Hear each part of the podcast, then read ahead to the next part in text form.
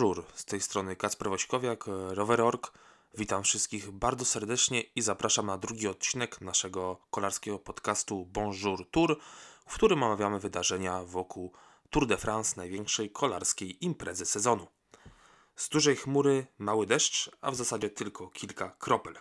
O drugim etapie mówiło się sporo jeszcze przed wyścigiem.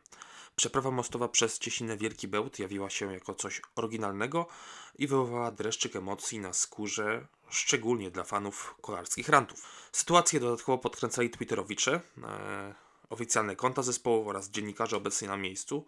Filmiki z porywistym wiatrem na moście obiegły cały internet przed etapem i w trakcie.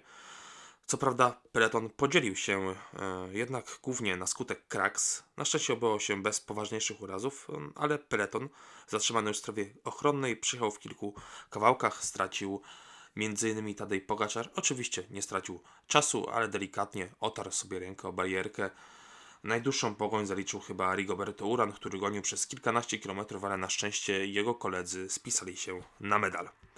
Ostatecznie po chaotycznym finiszu wygrał Fabio Jakobsen, mimo że niecałe 200 metrów przed metą spiął się barkiem z Peterem Saganem. To było bardzo, bardzo groźna sytuacja, no ale oczywiście sytuacja, która nie mogła być rozsądzana przez sędziów, no bo oczywiście nie była to sytuacja, która wymagałaby jakiejś dyskwalifikacji czy po prostu ingerencji zgodnie z przepisami. Przyspieszenie Jakobsena na ostatnich metrach tuż przed kreską było niebotyczne, dzięki czemu udało mu się ograć rywali, którzy ten finisz rozpoczęli nieco wcześniej. Szczególnie Mads Pedersen, który lubi po prostu finiszować z daleka. On ostatecznie zajął trzecie miejsce. Patrick Lefebw triumfował po raz drugi na przestrzeni 2 dni. Teraz obronił się głośną decyzją o niezabraniu Marka Cavendisha.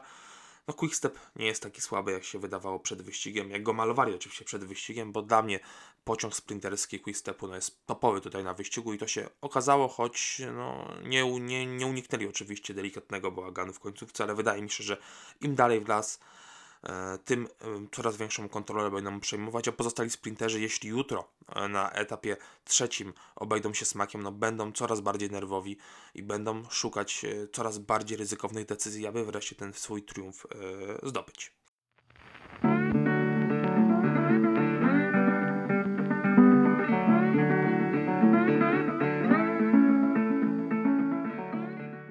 Żółtą koszulkę lidera przejął drugi na mecie Wout van Aert. Tym samym Berg zrealizował jeden z 2 głównych celów na Tour de France. Drugi cel, czyli zielona koszulka na podium w Paryżu, wydaje się jak najbardziej realnym scenariuszem.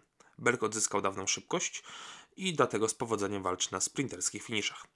Wydaje się, że rzekoma kontuzja kolana, która wykluczyła Van Aerta z mistrzostw Belgii, była jedynie zasłoną dymną i medialną gierką, a sam zawodnik po prostu oszczędzał się przed startem wielkiej pętli, bo żółta koszulka lidera czy wygranie etapu to jest bardzo, bardzo dużym celem, i warto było delikatnie sił przyoszczędzić. Co słychać u reszty sprinterów? Dylan Groenewegen nie odnalazł się w chaotycznej końcówce. Holender zajął dopiero 8 miejsce, a na ostatnim kilometrze był zdany już tylko na siebie. Jego koledzy zadbali o ustawienie na moście. Wtedy jasno-niebieski pociąg nadawał tempo w czubie peletonu, głównie siłami koni pociągowych jak Luke Durbridge czy Jack Bauer.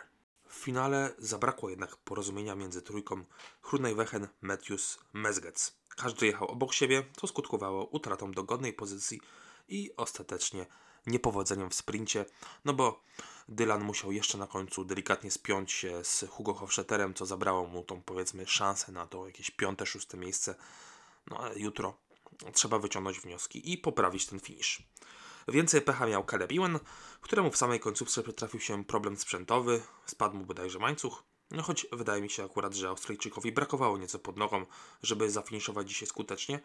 Koledzy zadbali o jego pozycję na moście, później oczywiście musiał radzić sobie sam, bo nie ma jego etatowego rozprowadzającego Jaspera de Busta, który złamał sobie obojczyk w Turcji i nadal nie odzyskał jeszcze pełni sprawności.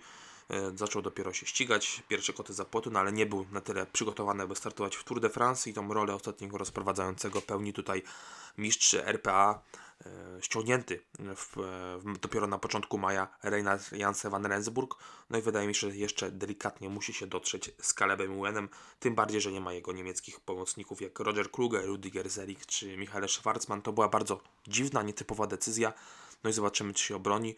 No bo Ewan to był zawodnik, który może niekoniecznie lubił takie rozprowadzenia jak po sznurku w samym finale, ale bardzo ceni sobie rozprowadzenie takie, że może usiąść na kole swojego największego przeciwnika. W tym przypadku wydaje się to być Fabio Jakobsen i po prostu za jego koła wyjść na ostatnich metrach, bo to jest ten popisowy element Caleba Ewena, choć w tym sezonie akurat nie udało mu się Jakobsena jeszcze w taki sposób pokonać i kilka razy już z nim tak przegrał, między innymi na wyścigu Kurne, Bruksela Kurne czy Elfsteden Rondebrug, mniejszego klasyku rozgrywanego w Belgii. Bohaterem licznie zgromadzonej publiczności został Magnus Cort Nielsen. Szybka Wyduńczyk wykorzystał sprzyjające okoliczności i zgarnął koszulkę górala, pokonując rywali na krótkich, lecz niestromych hopkach, no i delikatnie drwiąc sobie z zespołu B&B Hotel, którzy próbowali zgarnąć koszulkę siłami dwóch zawodników i wyszli na tym jak Zabłocki na mydle. Kolarz Education First bawił się dzisiaj znakomicie, fetując zdobycie białego trykotu z czerwonymi grochami, podnosząc ręce ku górze na ostatniej tej górskiej premii. No, dla mnie to oczywiście olbrzymi plus za zabawę i za taki entertainment, to jak on utożsamia się i bawi się po prostu z fanami, którzy naprawdę bardzo, bardzo licznie zgromadzili się przy duńskich szosach.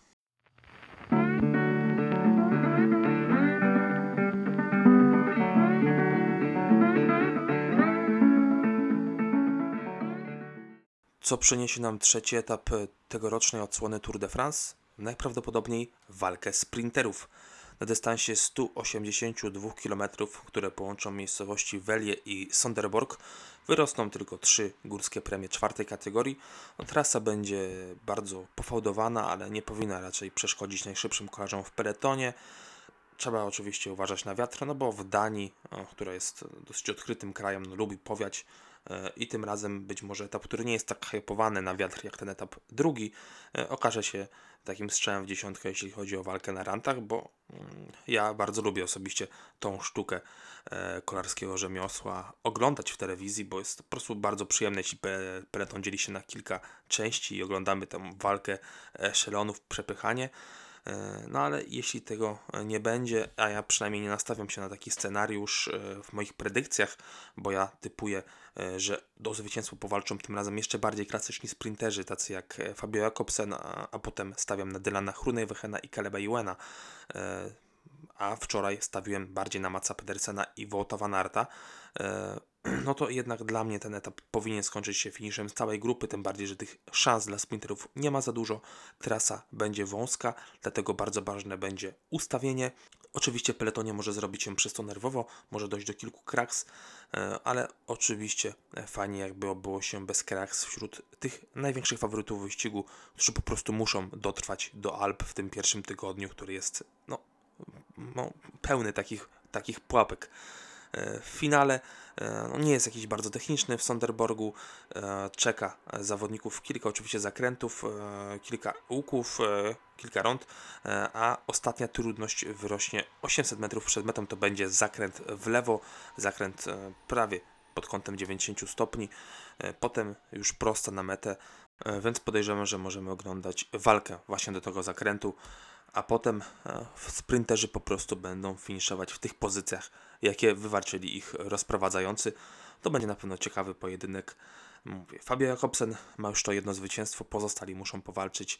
Dlatego ja osobiście stawiam, że ten etap trzeci wygra Dylan Groenewegen, no bo liczę na to, że żaden sprinter nie zdominuje tak wyścigu. Ja bardzo lubię, jeśli na danym wyścigu, na danym wielkim turze kilku sprinterów zdobywa swoje skalpy, wtedy wiemy, że ten poziom jest naprawdę bardzo wysoki, nie ma jednego dominatora i możemy się raczyć codziennie nowym zwycięzcom. To zawsze dodaje nam taki dodatkowy dreszczyk emocji. To tyle, jeśli chodzi o drugi epizod naszego kolarskiego podcastu Bonjour Tour. Mówił dla Was Kacper Woźkowiak, Rower.org. Dziękuję bardzo i przypominam o subskrypcji, łapce w górze, jeśli podobał Wam się ten odcinek i jeśli chcecie być na bieżąco z kolejnymi treściami. Cześć, dzięki.